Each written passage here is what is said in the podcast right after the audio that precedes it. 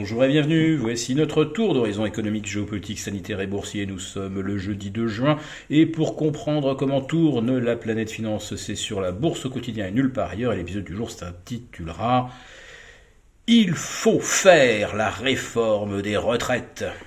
Ah, je suis bien d'accord avec euh, Olivia Grégoire, la porte-parole du gouvernement.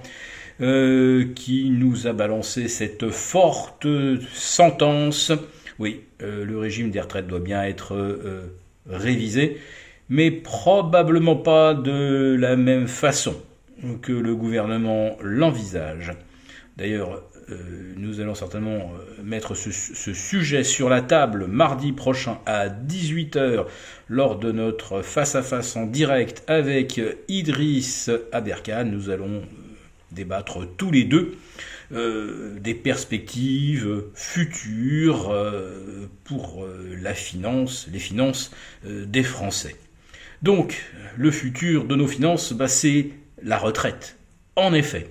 Et le régime des retraites, on vous l'a suffisamment répété, même aux 20 heures, est déficitaire de moins 17 milliards. Ouh là là Sauf que le régime des fonctionnaires est à lui seul déficitaire de 40 milliards. Autrement dit, nos régimes de retraite du privé, eux, sont excédentaires de 23 milliards. Et eux, ils n'ont pas besoin d'être revus, d'être recavés. Non, ils sont excédentaires. C'est d'ailleurs la même chose pour euh, les euh, régimes euh, de chômage des cadres, régime largement excédentaire, et dans lequel on ponctionne pour financer d'autres régimes déficitaires.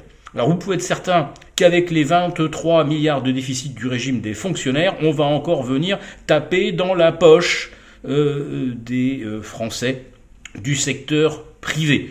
Je dirais même du secteur productif. Ah oui, je sais, je vais faire hurler parce qu'il y a des, fonctionnaires qui se considèrent comme très productifs, et j'en suis bien d'accord. Par exemple, ceux qui nous accompagnent pour les démarches lorsque l'on veut euh, créer une filiale à l'étranger. Euh, des fonctionnaires extrêmement utiles, euh, par exemple, ne serait-ce que le fonctionnement de la justice. Là, on a absolument besoin que ces gens interviennent et disent le droit. Mais par contre, euh, l'éducation nationale, où désormais la masse salariale est partagée entre, à 50-50 entre les enseignants et les gens qui les contrôlent, là je ne comprends pas. En Allemagne, c'est euh, pratiquement 80% du budget enseignement, consacré aux enseignants et 20% euh, aux gens qui les contrôlent. Alors qu'est-ce qu'on a fabriqué dans l'enseignement français? Pour avoir donc 50% de gens qui n'enseignent pas et qu'il faut bien payer. Ce sont des gens qui contrôlent euh, la pédagogie, et puis des contrôleurs de contrôleurs de pédagogie, et puis des contrôleurs régionaux de contrôleurs de pédagogie. Je ne sais pas trop euh, à quoi correspondent tous ces postes dans l'enseignement. Et dans le médical, c'est pareil. On était à 70, 30 dans les années 2000, juste avant les années 2000. 70%, c'était donc la masse salariale des infirmiers, des soignants, des chirurgiens, des spécialistes, des anesthésistes, des euh, euh, gens qui interprètent les radios et 30% pour l'administratif. Aujourd'hui, on est presque à 50-50 et surtout, on recrute majoritairement des administratifs dans nos hôpitaux. Il n'y a plus personne pour soigner. Voilà, comme on dit euh, euh, dans le monde anglo-saxon, euh, il y a beaucoup trop de chefs et pas assez d'Indiens pour mener la, la bataille. Oui, je ne sais pas quelle est cette dérive qui ne cesse de s'aggraver, où l'on embauche de plus en plus de contrôleurs, de contrôleurs, de contrôleurs, euh, qui ne produisent rien si ce n'est là vraiment des euh, déficits. Donc les régimes des retraites, oui, ils doivent être euh, réformés, mais il n'est plus question, à mon avis, d'aller taper dans la poche de tout le monde pour financer des fonctionnaires dont on a mal à comprendre euh, quel est leur euh, apport en termes de richesse à la société.